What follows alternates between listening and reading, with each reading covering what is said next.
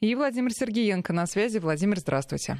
Здравствуйте, Катя. Здравствуйте, дорогие радиослушатели. Мы расстались вчера в начале разговора о том, как сегодня воспринимается Вторая мировая война, и я сказал, что я из Германии медленно перекочу в Польшу в этом контексте, оставляясь в еврозоне. И, и окончили мы на том, что бранденбургские власти э, решили, что 8 мая не будет выходной день в Бранденбурге. Только из-за технических причин. Мол, поздно подали прошение на рассмотрение. И э, вообще-то идея очень даже хороша сделать выходной. Но надо было раньше соображать. В принципе, это просто политическая отговорка. Не а обычно хотят, как? хотели обычно бы сделать. каждый год как происходит? Обычно существуют федерально закрепленные праздники. Это значит федерально, это по всей Германии. Обычно существуют земельно закрепленные, потому что в зависимости от э, э региона, от земли. Земли считаются независимыми объектами федерации. И имеет местное правительство право принимать само решение, какие дни выходные, какие нет. Например, День матери, День ребенка или религиозные праздники. И здесь отличие большое по Германии в одной земле может быть это выходной, другой нет. Поэтому ничего удивительного, что именно в Бранденбурге рассматривали, потому что в Восточной Германии действительно все еще живы некоторые вещи, и процесс, еще раз повторяю, денацификации проходил по-разному. Одно дело Западная Германия, где были подпольные формирования, где были подпольные э, фашистские объединения после окончания Второй мировой войны. И Аденауэр знал об этом, как выяснилось из архивов, э, что существует целая подпольная армия из бывших э, военных, которые это были те в основном офицеры, которые считали, что в любой момент отчизну надо снова защищать, при этом на враждебной территории. И они объединялись не просто, знаете, там э, в группу сошлись, пиво попили, так по-немецки поговорили, посудачили о чем-то. Нет, они готовы были воевать, они договаривались с теми, у кого есть э, логистические фирмы, потому что без логистики как, поэтому на грузовиках перекинуть кого-то куда-то, и 40 тысяч, вы знаете, это внушительное число подпольщиков. И э, чудом не произошло тогда какого-то переворота. Э, и сегодня, между прочим, немецкая разведка, военная разведка, у них же есть несколько разведок, как в любом государстве, немецкая разведка ведет расследование, потому что в рядах сегодняшней армии немецкой вылено больше 50 ультраправых.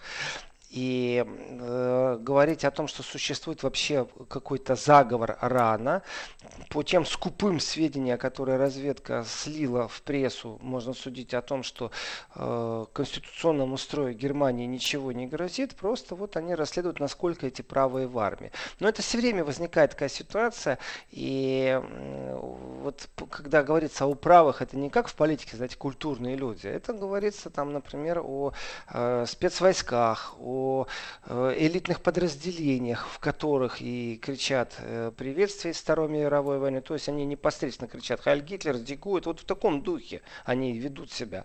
И время от времени до прессы все это доходит. Ну, пресса что пресса? Пресса поворчит, поумничает, на этом все сдулось. А в народе-то вот это вот чувство осталось.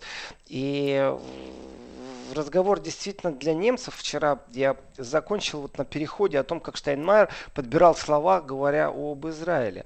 И у Штайнмайера, по крайней мере, мужества хватило поехать на такую торжественно-траурную церемонию, как 75 лет освобождения Освенциума. У польского же руководства смелости не хватило. Притом, если брать, какую ответственность на себя в этом отношении берет действующий президент Германии или там действующий президент Польши, это несравнимые вещи. И выставлять условия там или находить повод, почему я не поеду, потому что мне не дали слово, а вот Путину дали. В принципе, вот здесь вот мы очень мягко подходим к внутри польской э, политической повестки.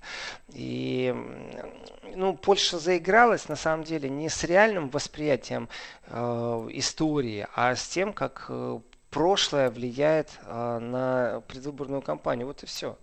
То есть все спекуляции, этот вот польский гонор, э, польская историческая правда, в принципе, она могла бы найти место в дискуссиях ученых, историков, э, в том, чтобы в архивах копаться, публиковать эти архивы, разбираться. Нет, нужно все-таки, знаете, разгорячить собственный народ, э, найти ту часть непримиримости и на этом коне поскакать к президентской гонке.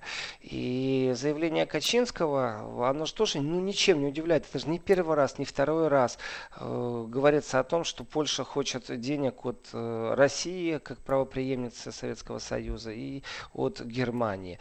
Э, Качинский просто озвучивает то, что и в Польше давно, и, и не он первый, и не он последний, кто об этом говорит. И уровень, на котором это озвучится, нагнетание атмосферы, конечно, идет в одном направлении. То есть даже дело не в том, что смелости не хватило, если я сравниваю там, президента Польши и президента Германии, чтобы поехать на празднование. То есть отговорка вот, ой, мне не дали слово сказать. Ну, возьми себе слово, если очень хочешь. Дело же не в этом. Дело не в протокольности встречи. В, и, ну, сравнивать на самом деле, например, стран-участниц, э, которые э, являются официальными победителями, союзники. Э, там еще в вопросах Франции можно поставить, как они туда попали. А вот Польша точно там, ну, никак не присутствует ни в каком виде. Это тоже историческая правда. И разговор о том, где и какое кто преступление сделал, то есть то, что сегодня поляки расшатывают, у них есть поддержка, у них есть союзники. И эти союзники, пожалуйста, посол США же в Польше, э, потрясающий посол с великим дипломатическим образованием, я сейчас абсолютно иронизирую, но тем не менее поддержка была. И в этом контексте я смотрю уже глобально на Европу. То есть Польша, она выпуклое такое э, место европейское, которое конфликтует и с Брюсселем, и внутри себя достаточно сильно э, бурлит. Но э, контекст очень простой. Вы знаете, глобально переосмысление Второй мировой войны очень многим нужно – очень много нужно. Одно дело быть э, просто проигравшим, другое дело чувствовать, фу, слава богу, меня освободили от нацизма. Совсем третье дело быть победителем и, и с этой миссией жить. И совсем иное дело это формирование нового лица врага, но с исторической подоплекой. Да мы всегда с ними воевали. Понимаете, вот эта позиция, которая распространяется не только из Польши. То есть Польша просто самая яркая, самая э, непримиримая, я бы сказал. Но опять же, я это приземляю очень спокойно на предвыборную предвыборную кампанию в Польше, у них через полгода президента выбирают. Ну и как по-другому? То есть у них э, патриотизм зашкаливает над экономикой. Бывает, бывает предвыборной кампании не такое. И Качинский, когда призывает э, Германию и Россию выплатить компенсации э, за разрушение Польши во время Второй мировой войны, там же разговор тоже такой очень специфический. Начинали они там с 40 миллиардов, сегодня уже от Германии они хотят больше 400 миллиардов, завтра они 800 миллиардов начинают считать. То есть прогресс в миллиардах, который Польша хочет компенсации от Германии, он не соизмерен ни реальности жизни, ни вообще запросом. То есть как они цифры считают? Ну хорошо, даже если они бы высчитали все точно, вот даже если бы Германия уже не раз отвечала, что вопрос давным-давно закрыт. Точно так же, как и по э, территориальному спору между Германией и Польшей. Э, потому что Польша хитрая. Получается, вот смещение границ, которое произошло после окончания Второй мировой войны, э, документы подписали, и есть территория Польши, которую точно так же правые немцы, консервативные немцы. И это, опять же, альтернатива для Германии в этом отношении очень хороша как партия, которая поднимает вопросы, которые всем неудобны. Неудобны, потому что э, если Польша хочет компенсацию, верните земли. Ну, и давайте будем перерасчитывать, сколько стоит земля, э, сколько стоит э, упущенная выгода. То есть этот разговор немцы для себя давным-давно закрыли, а поляки его вновь и вновь открывают. И Качинский там высказывает такое мнение, что нынешнее поколение Москвы э, не признает свою ответственность за уничтожение экономики Польши, дорог, заводов, исторических зданий, культурных ценностей. У меня вот сразу вопрос к господину Качинскому, что он злоупотребляет. Потому что если он считает, что Москва уничтожила дороги, э, заводы, исторические здания, культурные ценности, то, наверное, есть какой-то высокий дуб, куда он регулярно взбирается и потом со всей силы э, рухает на землю. Другого у меня нет ассоциативного ряда, потому что это ну, не совсем э, трезвые мысли. И Качинский же политик-то известный, и не только в Польше. И в газете вчера было опубликовано интервью в Германии, э, и он так, знаете, уходил от вопроса, сколько конкретно хочет он э, репарационных денег получить, ушел просто от вопроса. Но он хочет, чтобы была спецкомиссия, и вот пусть комиссия, конечно же, озвучивает эту сумму. Я здесь вижу, то есть, кроме того, что вот есть факт, который я обсуждаю, я еще вижу определенную опасность. Вижу опасность я в чем? Дело в том, что в современной Европе, э, современными европейскими судами существует определенный политический контекст. И вообще правые движения, реваншистские движения, ультралевые агрессивные движения. Есть определенное социальное, вообще глобальное напряжение, которое в разных странах по-разному э, проявляется. И Польше, конечно, не очень нравится, вот если взять структуру управления, технологию управления, что есть определенный разрыв шаблона между настоящим поляком с его польским гонором и либеральными ценностями, которые навязывает э, Брюссель. И вот нужна какая-то общая платформа, которая всех объединит разрозненных поляков. Тем, кто хотели плевать на Брюссель, или те, которые гиперактивно э, относятся к теме э, исторической правды. И в этом отношении э, пересмотр истории, там спор, архивный спор, он превращается в абсолютно политическую дискуссию. Ну давайте так, ну Качинский, как и, я скажу, и Меркель, и Путин, они не сидят в архивах. Там сидят специалисты, и эти специалисты обрабатывают документы, восстанавливают, если они уничтожены, читают то, что разрешено, выкладывают, то, что еще под грифом секретности не выкладывают. Э, огромное количество архивов уехало в США, то есть вопрос исторический и вопрос э, из исторического философский, он ярко выраженно приобретает политическую политическую окраску.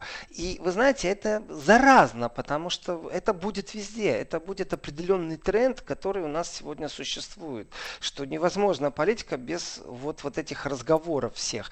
И человек должен четко свою позицию демонстрировать в этом отношении. И если я скажу так, э, России в этом отношении легче э, насчет того, что такое Вторая мировая война, ее последствия и причины, то в Европе, например, есть разные взгляды. Почему я это привязываю к современному э, виду и восприятию России как врага. Идентификация врага это очень важный момент. Ну как объяснить вот эти миллиардные растраты, то есть, которые, ну, все цифры говорят сами за себя.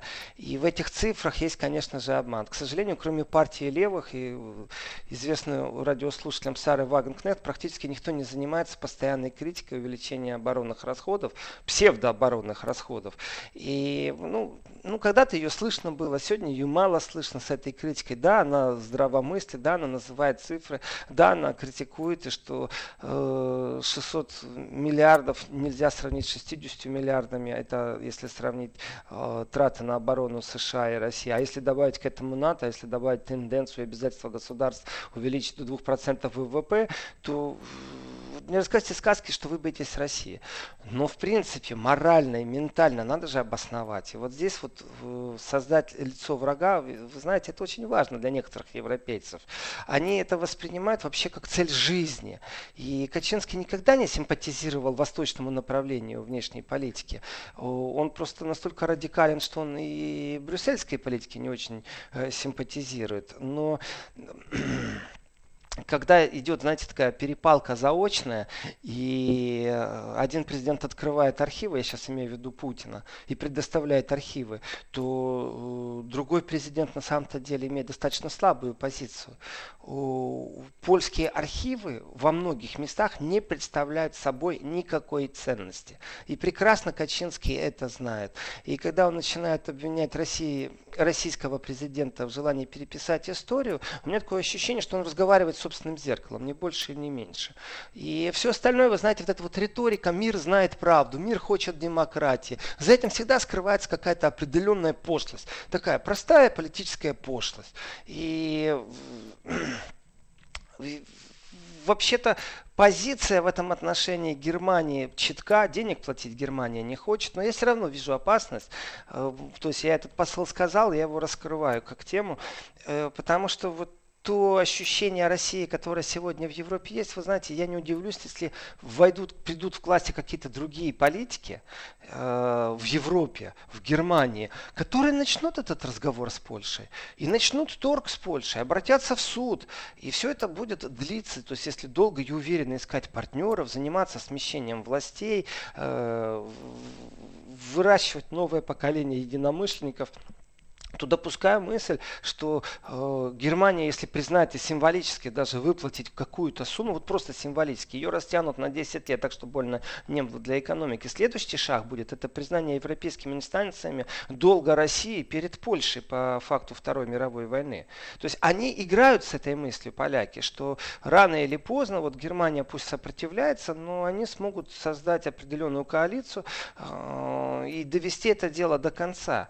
И тогда мы переходим из внутренней польской проблемы предвыборной кампании и всей этой риторики, которая абсолютно внутрипольский вопрос, чистые поляки или нечистые перед самим собой, перед историей, перед правдой, э, без вникания даже э, в цифры, потому что этот разговор приобретает уже другой контекст. Немцы точно так же сидят и радикализированно настроены, вот, э, я бы сказал так, неофашисты, большие любители рассуждать на тему, что сама Германия была не в состоянии уничтожить такое количество э, содерж содержимых в, в концлагерях и в Холокосте точно так же, как и немцы, виноваты и поляки. А эти разговоры постоянно были.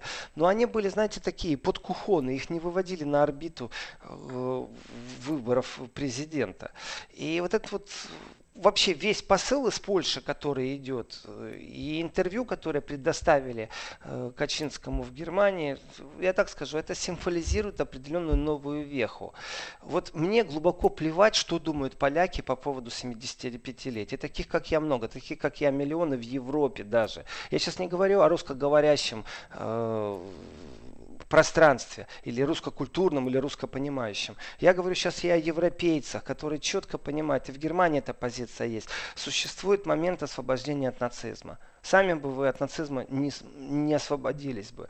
Э, святая миссия, которую гебельская пропаганда навязывала, освобождение э, от большевиков э, Советского Союза, тоже определенный, знаете, такой миф. Да, пропаганда в этом направлении работала, но существует огромное количество доказательств того, что прекрасно немцы знали, что происходит, и писали письма. Некоторые, да, как люди, как простой человек, не очень воспринимали то, что происходило, но принимали участие в расстрелах и знали прекрасно о расстрелах заложников мирного населения, об уничтожении мирного населения. Все все знали. И особо наивными не надо себя представлять. И вот в этом отношении Штайнмайер э, с его словами, которые он подыскивал в Израиле для своей речи, я так скажу, задача у него была, э, ну, с современной точки зрения, она трудная. Как, как позиционировать, чтобы и признать вину, и в то же время не стать предателем современных мнений, современных немцев, которые считают, что достаточно с них этих всех разговоров о Второй мировой войне.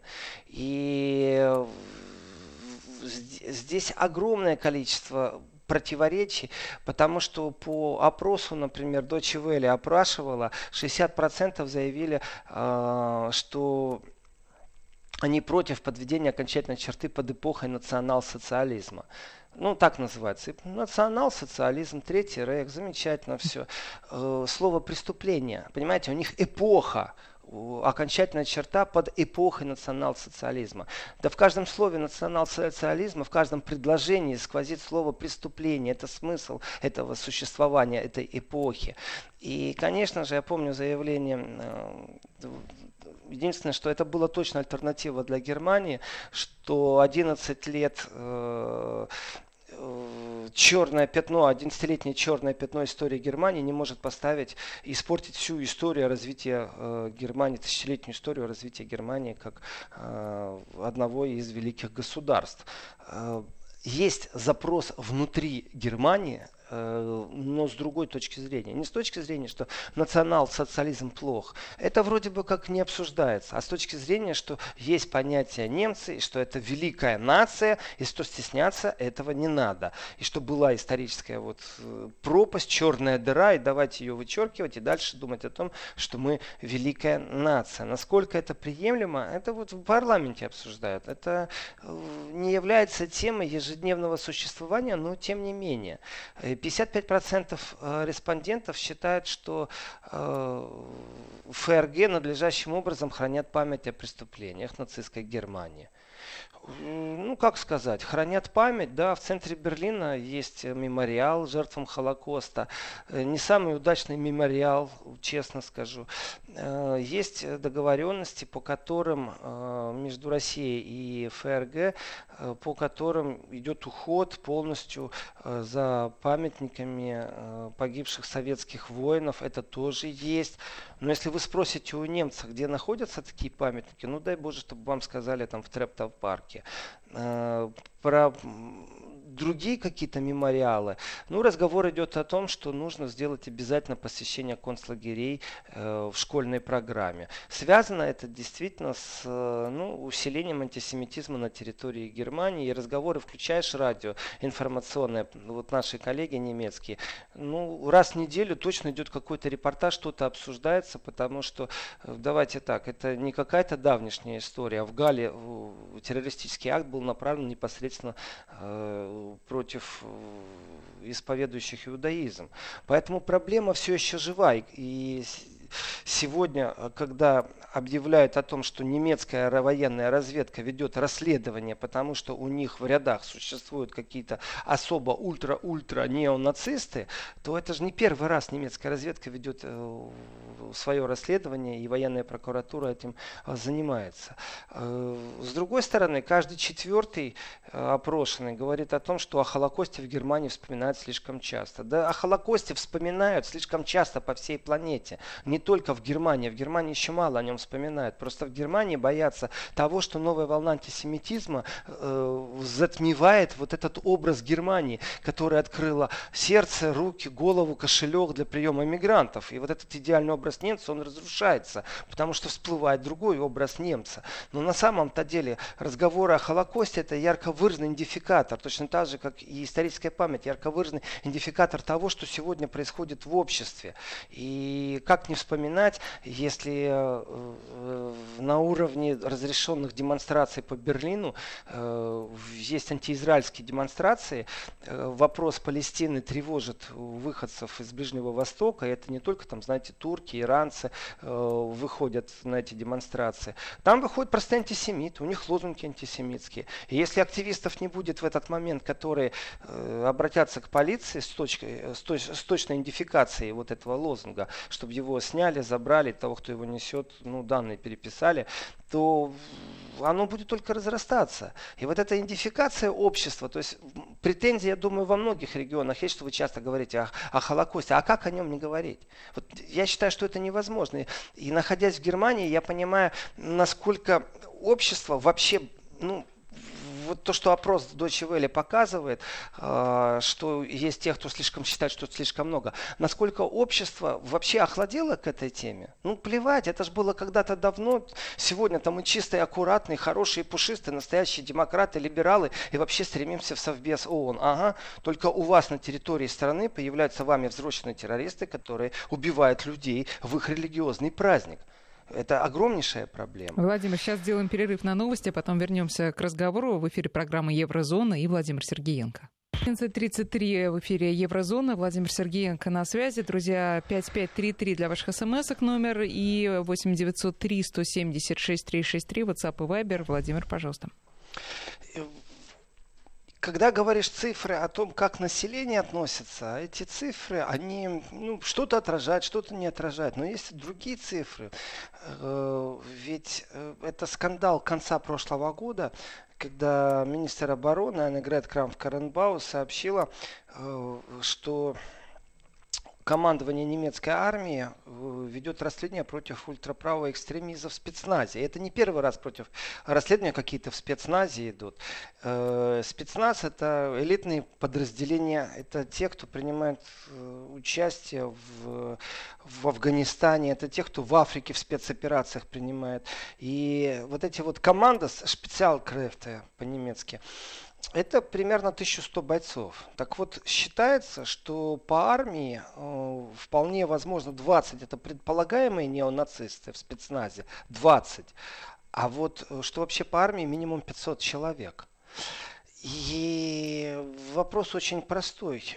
Э, насколько же вот эта либеральная демократия подслеповата на ультраправый неонацистский глаз что у них нету даже, знаете, какого-то тестирования, собеседования. Ты вообще подходишь, или тебе вообще можно дать оружие? Если вы принимаете участие в спецоперациях в Африке, э, как у нас э, с теорией расизма, как у нас вообще со всеми этими теориями, что нет собеседования, или они не знают, что у них происходит в армии, что за бред? Получается, что когда это как-то просачивается куда-то там в прессу, в политические ряды, тогда начинается разговор о том, что надо проводить расследование. Вот аж одного человека уволили. А он такой, вы знаете, весь, весь был э, в подполье, от всех скрывал, никто этого не знал. Ну что за бред? Поэтому настроение, которое в Европе существует, да не всем нравится тыканье им в историческое прошлое. И еще, а я говорю, что открытым текстом надо говорить, возродится коричневая чума, и еще раз ваши гиды головы все пообрубают. Я даже скажу, кто впереди будет, и остальные присоединятся. Как всегда, второй фронт откроют намного позже. Но только вот вот э, в этих дискуссиях очень часто меня спрашивают, а правда, что вот э, Россия хочет воевать? Я говорю, нет. Никогда это не было правдой. Просто есть спокойное осознание. Если надо будет, то вашу гидру коричневую уничтожим. Это четкая позиция. А вы э, демонстрируете на 9 мая то, что вы хотите войны? Бред какой-то. Вот, вот эти вбросы все, вот в том числе и из Польши, посмотрите. И знаете, Украина еще любит вот это вот подвизгивать, в прошлом, по крайней мере, э, в сезоне политическом точно в этом направлении, то, конечно, видно, что все перемешалось, все смешалось. Главное, что просто Россия была плохая. Все. Бессмертный плов плохо. Почему? Да потому что вон идут, мертвых несут. И вот эта риторика, я считаю, что она э, направлена не просто на историческую память, она направлена на историческую э, память где-то, может быть, в высказываниях Качинского, и то на пару секунд. На самом деле она направлена на сегодняшнюю Россию, против. И легализация определенная фашизма, вот этих ультраправых движений, ультра-ультраправых, э, то тоже имеет свои корни, потому что ультралевое движение точно так же сегодня э, занимает места в информационной ленте. Потому что вчера, например, в Лейпциге э, ощущение было, что начались какие-то военные действия очередной раз. То есть Лейпциг себя проявляет и ну, на тех видео, которые уже в интернете есть, и мне отговорили вчера ехать в Лейпциг, потому что состояние напряженности было заранее известно, что это произойдет. А ситуация очень проста. Там же на, в новогоднюю ночь было противостояние между полицией и э, населением, и это население, оно идентифицируется точно как квартал, куда не надо суваться полиции, куда не надо суваться там правым ни под каким соусом, потому что там ультралевые, настоящие революционеры левые. И разговор идет что, о том, чтобы в Федеральном административном суде Лейпцига запретить запустить движение Индимедиа. Э, платформа Linksuten. Э, значит, э, потому что за, запрет уже был в 2017 году, и вот в среду должно быть решение суда, и в преддверии была официальная демонстрация вчера организована начиналось все мирно.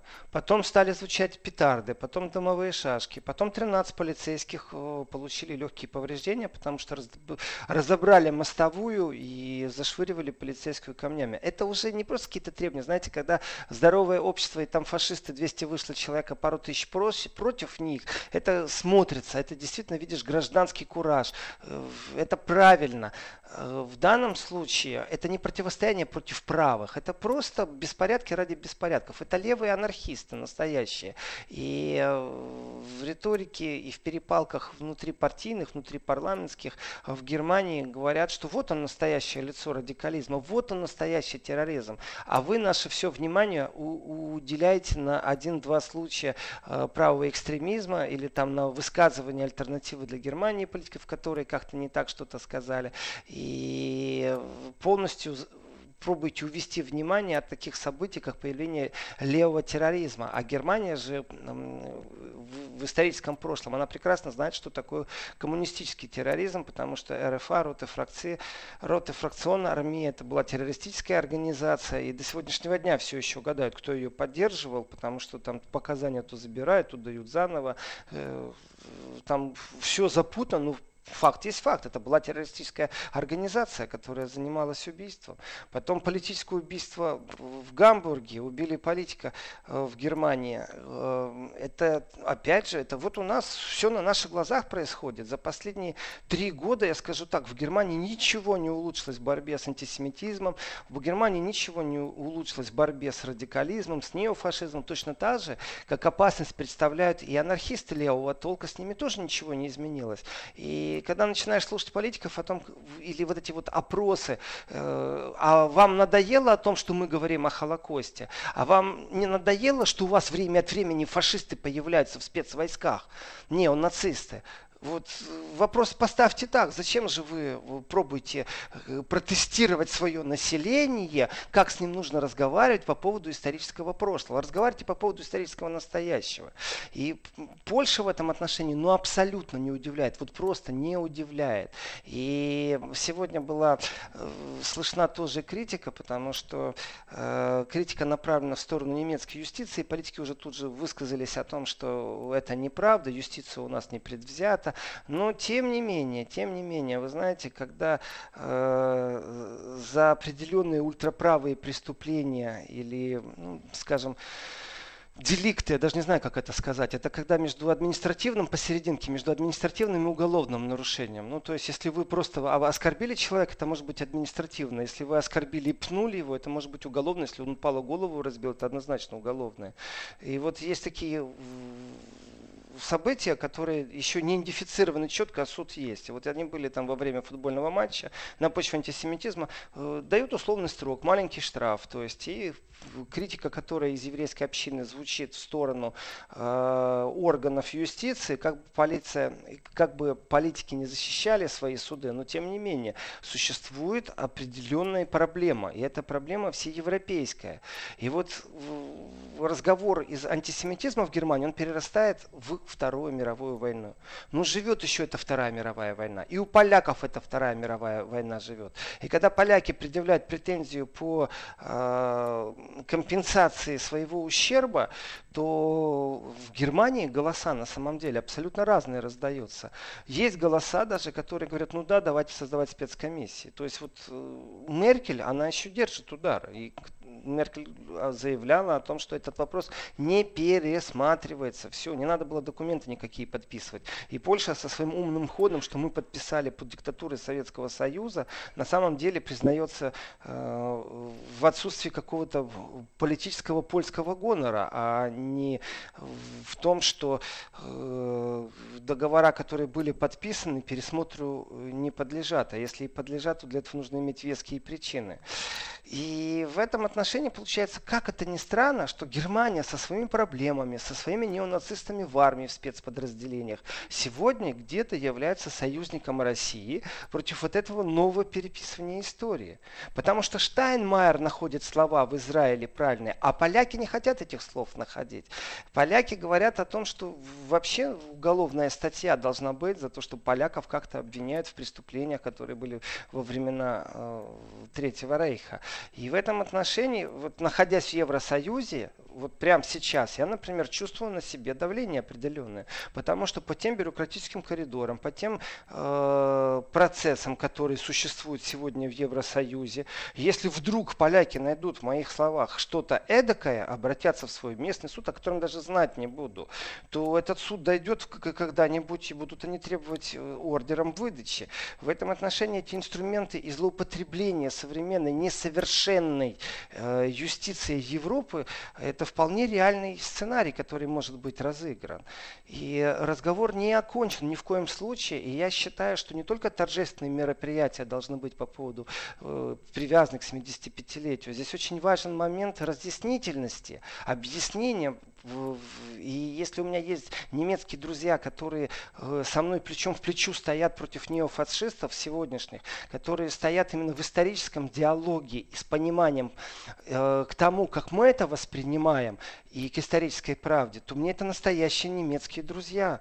И такие есть, и у нас в издательстве звонки раздаются, и спрашивают, что можно сделать, как можно помочь.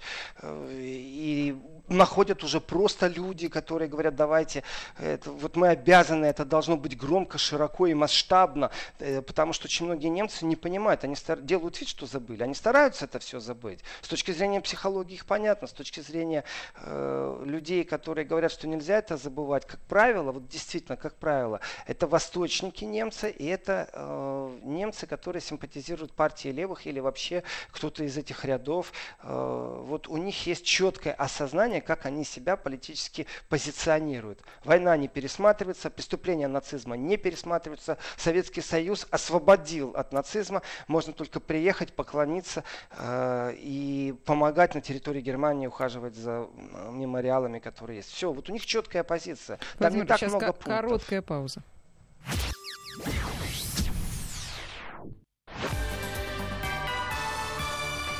Вести ФМ. Э, Давайте вернемся к вашим словам о том, что черту под эпохой национал-социализма рано э, проводить. Это сказали, я так понимаю, немцы или это в какой-то партии говорят? В- По поводу немцев и по поводу черты. Это был опрос, который наши коллеги устроили, потому что опросов сейчас очень много. Deutsche И Welle. это был это был опрос Deutsche Welle. Это их статистика. Э, Ну, Deutsche Welle специфический медийный ресурс. Его никак не могу назвать дружеским по отношению к России. А уже если брать его финансирование и то, как увеличили финансирование Deutsche Welle, э, именно э, русско, русский сектор, э, то это вообще удивляет. Это, конечно же, инструмент полити- политического существования. ни Но, тем больше, не менее, вряд ли они сами придумали и написали Нет, они не придумали. Есть они такие не настроения. придумали. Э, хотелось бы от вас э, ну, некого расшифровки да, этой мысли, что имеется в виду, что именно э, н- вот ряд немцев, да, там, и какой-то процент немцев, который разделяет эту точку зрения, хочет э, сохранить из этой идеологии. Э, Вопросы, которые Deutsche Welle э, сформулировала, они ведь Давайте так, чтобы расшифровать, что это, то нужно понимать всю атмосферу информационную, в которой сейчас Германия находится. Э, В общем, есть, например, Феликс Кляйн, он очень много выступает сейчас. Это уполномоченное правительство Германии по борьбе с антисемитизмом. Его слышно очень много. И это из его уст прозвучало, что мнение, что положение евреев э, в Федеративной Республике ухудшается. И э, опять же, это его мнение, это сейчас цитата, что особенно социальные сети способствуют ожесточению. И не реагировать на это невозможно. Поэтому опросов много. И вот один из вопро- опросов, который провела Deutsche Welle, еще раз, давайте по цифрам, и сразу все будет понятно, и даже особо расшифровывать не надо. 37% немцев больше не хотят слышать о нацистских преступлениях. Точка больше одной трети населения. Если взять опросник, если взять положение в семье, понятно, что это э, соответствует взрослому населению.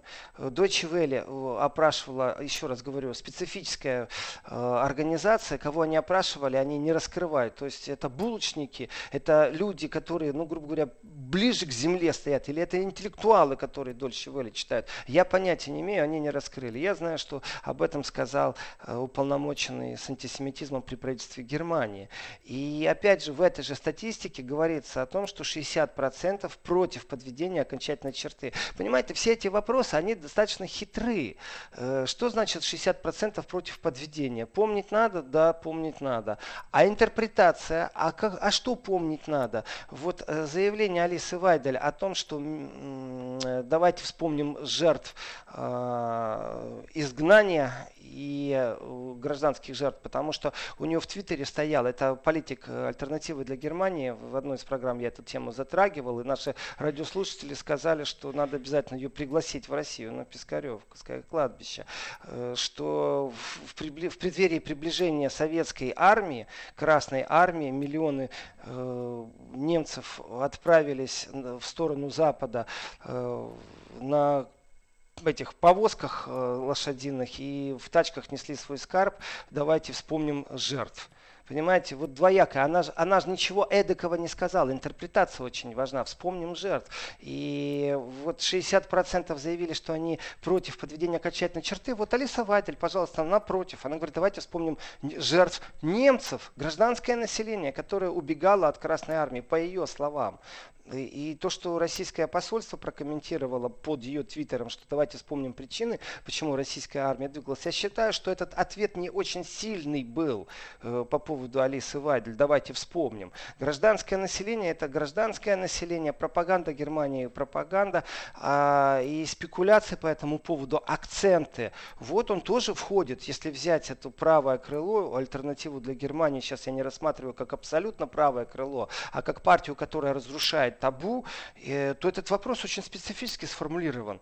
Вот ярко выражено, они же тоже находятся в тех рядах, которые не хотят подводить черту под эпохой национал-социализма. А вот дальше э, уже более конкретно. Каждый четвертый опрошенный говорит о том, что Холокост в Германии вспоминают слишком часто. Понимаете, вот этот каждый четвертый, то есть 25%, очень перекликивается э, с тем, что 30% больше не хотят вообще слышать о нацистских преступлениях. Они сыты по горло, э, что их все время тыкают. Но если вы сыты на горло, то посыты по горло, то я скажу так, так, да будут немцев тыкать э, и статистикой, и опросами, и в кинематографе, и в творчестве до тех пор, пока у них то в армии будут проявления определенные неонацизма, то еще где-то, потому что, значит, не искоренили, значит, это существует Владимир, в природе. А возраст неизвестен вот этих, э, этой категории людей? Не, не дали. То, что у меня находится сейчас э, на мониторе, э, у меня нет возраста, у меня только сухие цифры. И в этих сухих цифрах, знаете, еще тоже такая вещь, я скажу, что в, в разговор вообще о временах национал-социализма, насколько это, вот здесь насколько это привязано к понятию Холокост и сегодняшнему антисемитизму.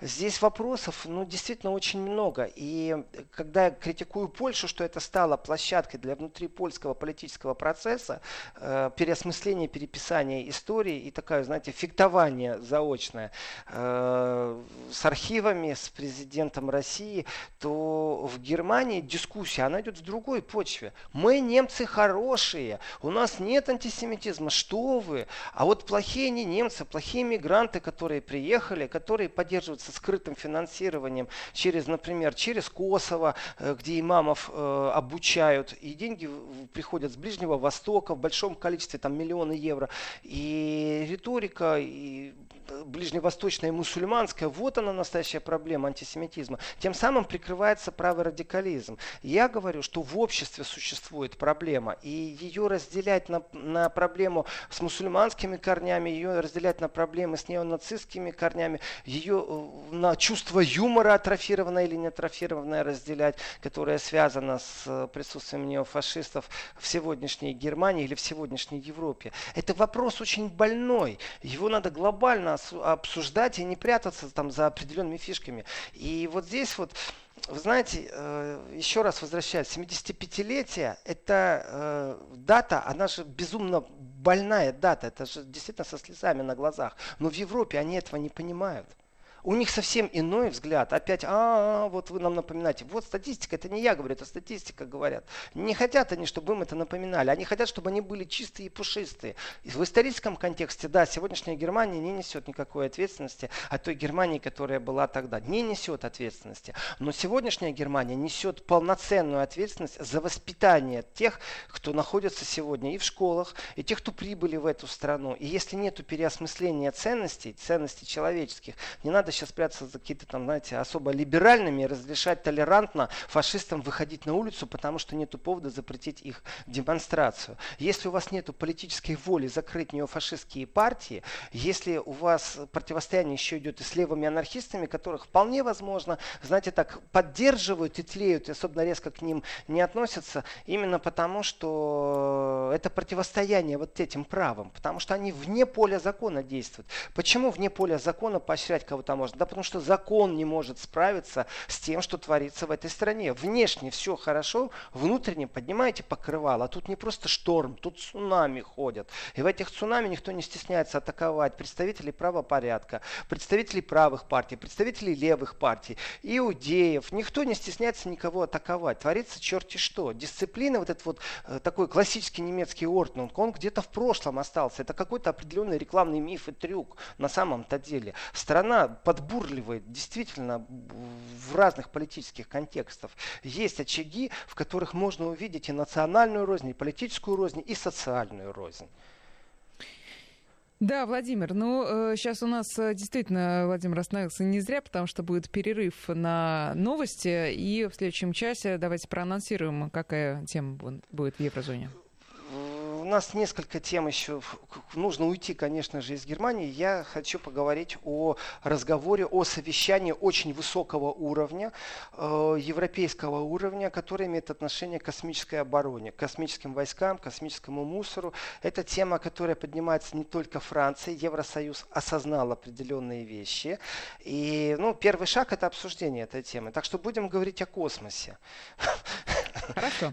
А, друзья, можете э, продолжать комментировать то, что говорит Владимир Сергеенко. 5533 для ваших смс -ок. Наш WhatsApp и Viber 903 176 363. И сейчас у нас э, небольшой перерыв.